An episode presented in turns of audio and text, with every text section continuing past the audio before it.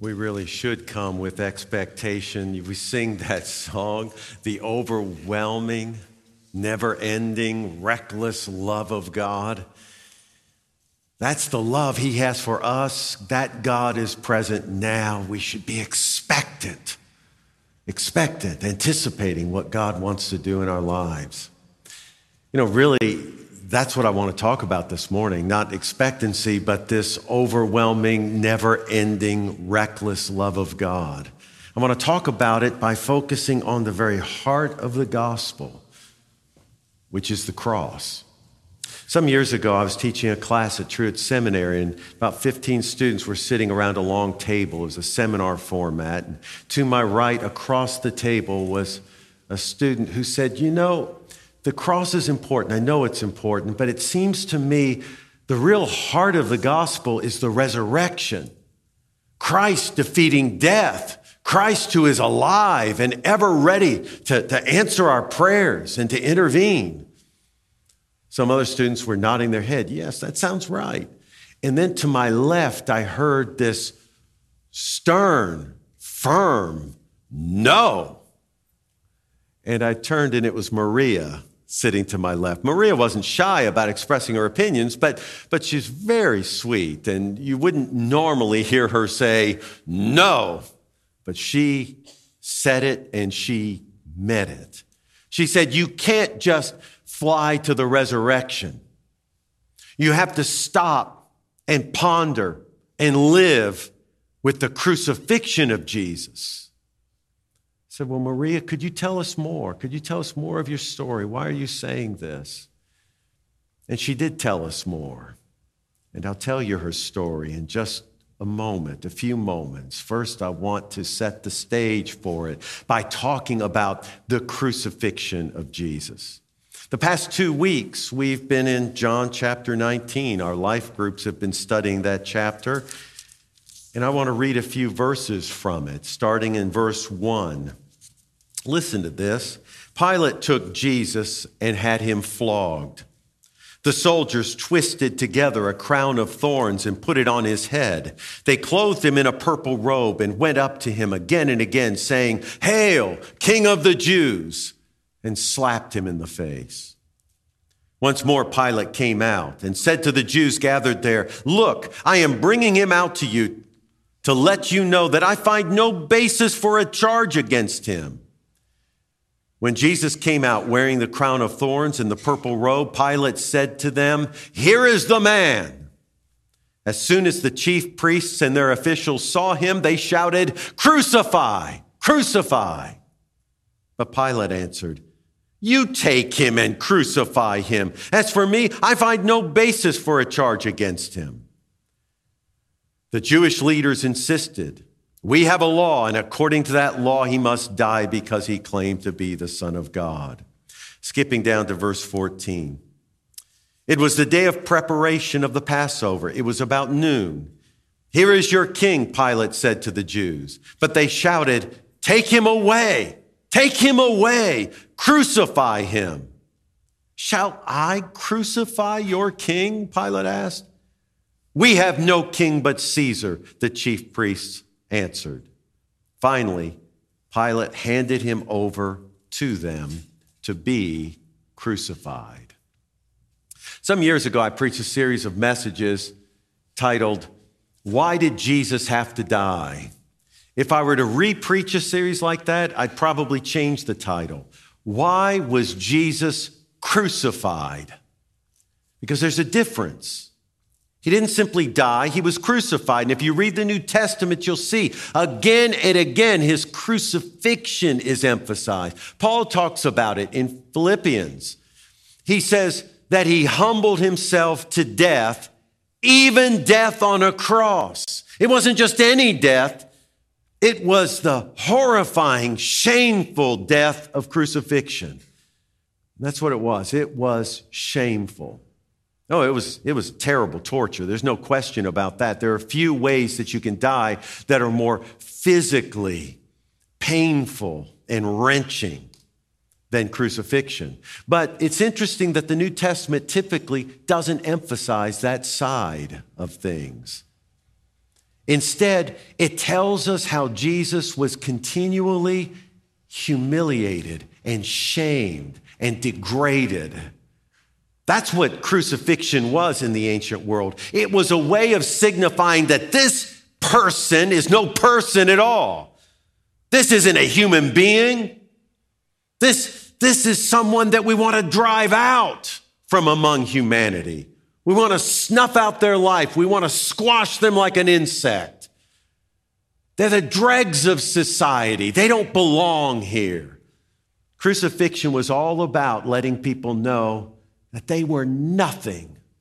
They were nothing. In the Roman Empire, you wouldn't crucify a Roman citizen.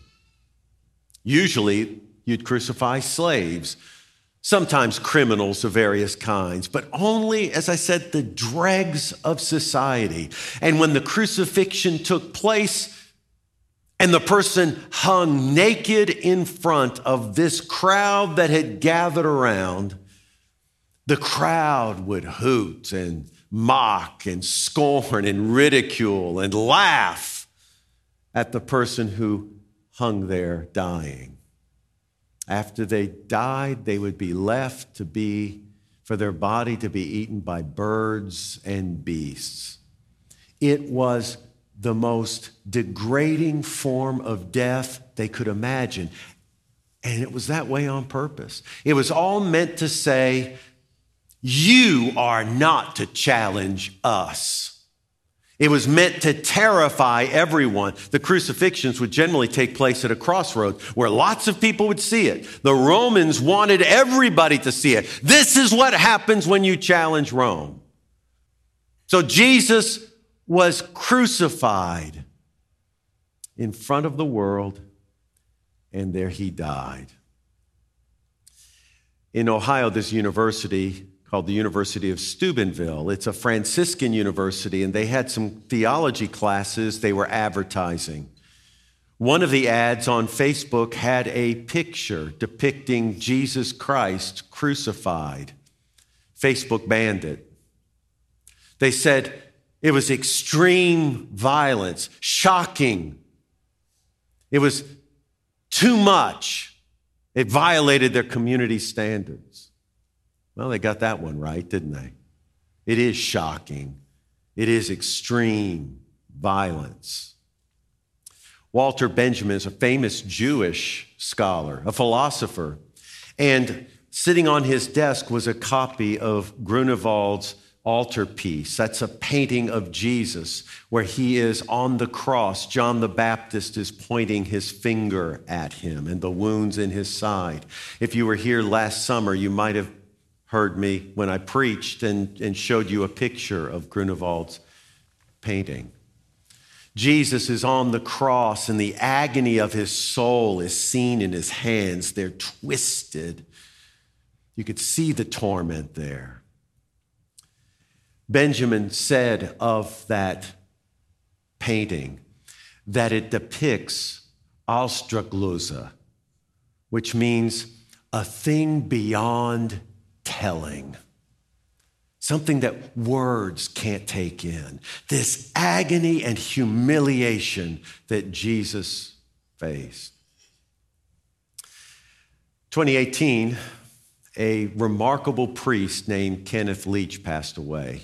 He was a priest in the Church of England. He wasn't the typical priest, I have to tell you. Typical priest serves in a parish and they just take care of families and their needs and they preach and they observe the sacraments. But, well, Leech was a little bit different. He always had a heart for the people on the outside. And so his ministry was to go to people who were homeless, people who were addicted to drugs and alcohol. And he'd reach out to them and he ministered to them for decades.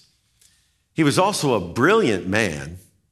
And he wrote a number of books. And one book, he says something that struck me. It's We Preach Christ Crucified. And he has a quote that I wrote down. Listen to this.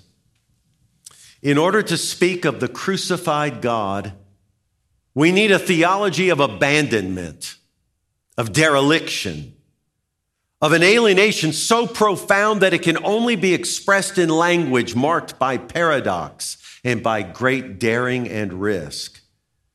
There is something so outrageous and obscene about it that the agony of Gethsemane becomes the only comprehensible part of the whole saga.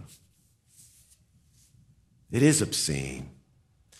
We, we try to find analogies in our world, and the closest one, an analogy in our world to what happened to Jesus in the first century, is lynching.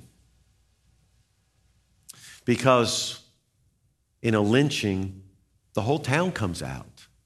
Children are left off from let out of school so that they can be there. It becomes a community event. People scorn, mock, laugh, ridicule. And every aspect of the lynching is meant to humiliate and degrade and send a very clear message don't you dare challenge our power. Don't you dare step out of line. The whole purpose of the lynching was to terrify the African American community and have them stay in line. That's the closest modern parallel to what happened to Jesus. Jesus was lynched in AD 30. That's what happened, and that's the humiliation. If you're like me, when the subject of lynching comes up, it rarely does, but when it does, it's like I've got this reflex in my mind and heart. I immediately want to turn to a different subject. Do you feel like that right now? You don't even want to think about it. For somewhat different reasons, African Americans feel exactly the same way. They don't want to think about it. And it's interesting, in the ancient world, crucifixion was common. But if you read ancient literature, you find very few references to it. Do you know why that was? They didn't want to think about it either. In polite Roman society, you would never talk about crucifixion. Would you talk about lynching at a party? Would you just bring that up as if it was nothing? You wouldn't even mention it. And that's what it was. And the elites, they didn't want to write about it. They wanted to forget about it. It was something you used for people who were subhuman. So Jesus was lynched, Jesus was crucified. And that's what the New Testament tells us. We don't like to think about it. And you know what's interesting? Even in the first century, you had Christians who didn't want to think about it there too, even in the Bible. The church at Corinth was that kind of church. They didn't deny that Jesus died for their sins, but they didn't want to, they didn't want to dwell on crucifixion. They wanted to talk about resurrection and the power of the Holy Spirit and living this life of such joy and blessing. They were all about the blessing. And so Jesus, when he comes to them, resolves that he is going to correct the superficial faith that they held by preaching the heart of the gospel. And that means Jesus Christ and Him crucified. Listen to what He says. The message of the cross is foolishness to those who are perishing, but to us who are being saved, it is the power of God. For it is written, I will destroy the wisdom of the wise, the intelligence of the intelligent I will frustrate. Where is the wise person? Where is the teacher of the law? Where is the philosopher of this age? Has not God made foolish the wisdom of this world? For since in the wisdom of God, the world through its wisdom did not know him, God was pleased through the foolishness of what was preached to save those who believe. Jews demand signs and Greeks look for wisdom, but we preach Christ crucified a stumbling block to Jews and foolishness to Gentiles, but to those whom God has called, both Jews and Greeks, Christ, the power of God and the wisdom of God. For the foolishness of God is wiser than human wisdom, and the weakness of God is stronger than human strength. Paul felt that foolishness and that weakness when he preached the gospel, because that's how the Romans saw this Christian claim that God had died on a cross. God was crucified. What kind of God is this? one of the most prominent critiques of Christianity in the ancient world was it's this inferior religion with this inferior God. In fact, in fact, there's this ancient image. I hadn't planned on mentioning this, but it, it so perfectly depicts the way the Romans saw Christianity. There is, there's a cross with an ass head on the cross, and a man bowed before it. Alexamenos worships his God. That's how the Romans saw Christianity. Jesus Christ crucified. But Paul said, this shameful, foolish, weak message is in fact the power of God to bring salvation. So I turned to Maria and I said, Maria, tell us your story. Why do you say that? Why are you so concerned to say that? And she said, Some years ago, I was sexually assaulted. She said, I felt so filthy and I wanted, I wanted to hide my face in shame.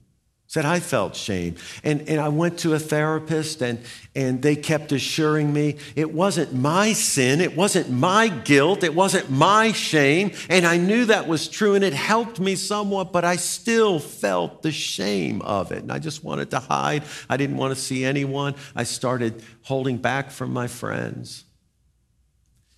And she said, One day I was reading the Gospels, and I was reading about the crucifixion of Jesus. And she said, They stripped him naked in front of everyone. And as he hung on that cross and they mocked and scorned him, she said, He couldn't hide his face. He couldn't hide his face. He hung there, as it says in Psalm 22, like a worm, not a man. She said, When I saw that, I realized Jesus Christ, He knows me and what I feel. He's entered into my pain and my shame the degradation that she felt, he had felt.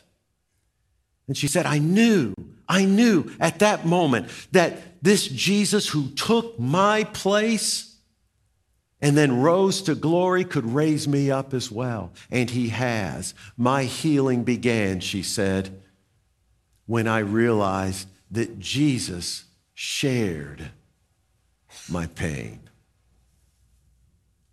That's powerful stuff, isn't it? John Lennox is professor of mathematics emeritus at Oxford University, and he was on a trip through Eastern Europe. And on that trip, he met a Jewish woman from South Africa who was doing research on her family.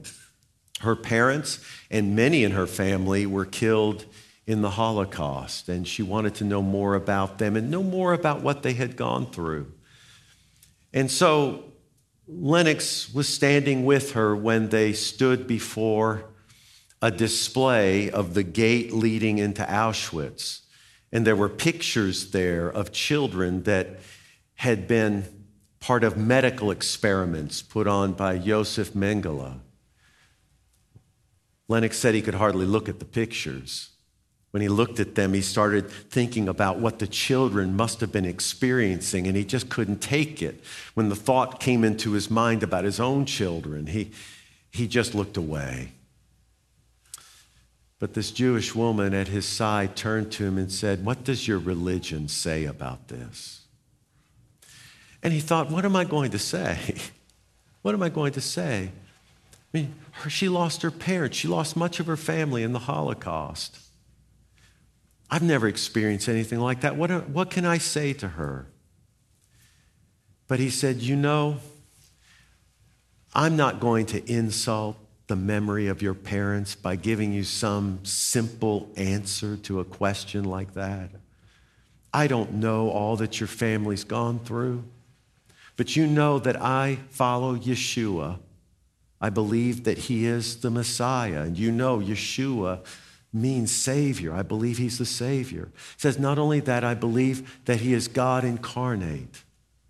Said, I don't have a simple answer, but, but I do think I have something that gets to the doorway of an answer. It's a doorway that opens out into peace. I think I have an answer there. He said, I believe Yeshua was God incarnate, and that raises that the question what was he doing on the cross? God in human flesh, dying humiliated on the cross. He said, I think, I think he was signaling to all of us that he doesn't stand off far distant from our suffering and our shame, but enters right into it but then defeats death in the resurrection, and he will return and put all things right. There was a long pause, says Lennox. Silence. Finally, the woman spoke, quietly but audibly. She asked, Why has no one ever told me that? about my Messiah.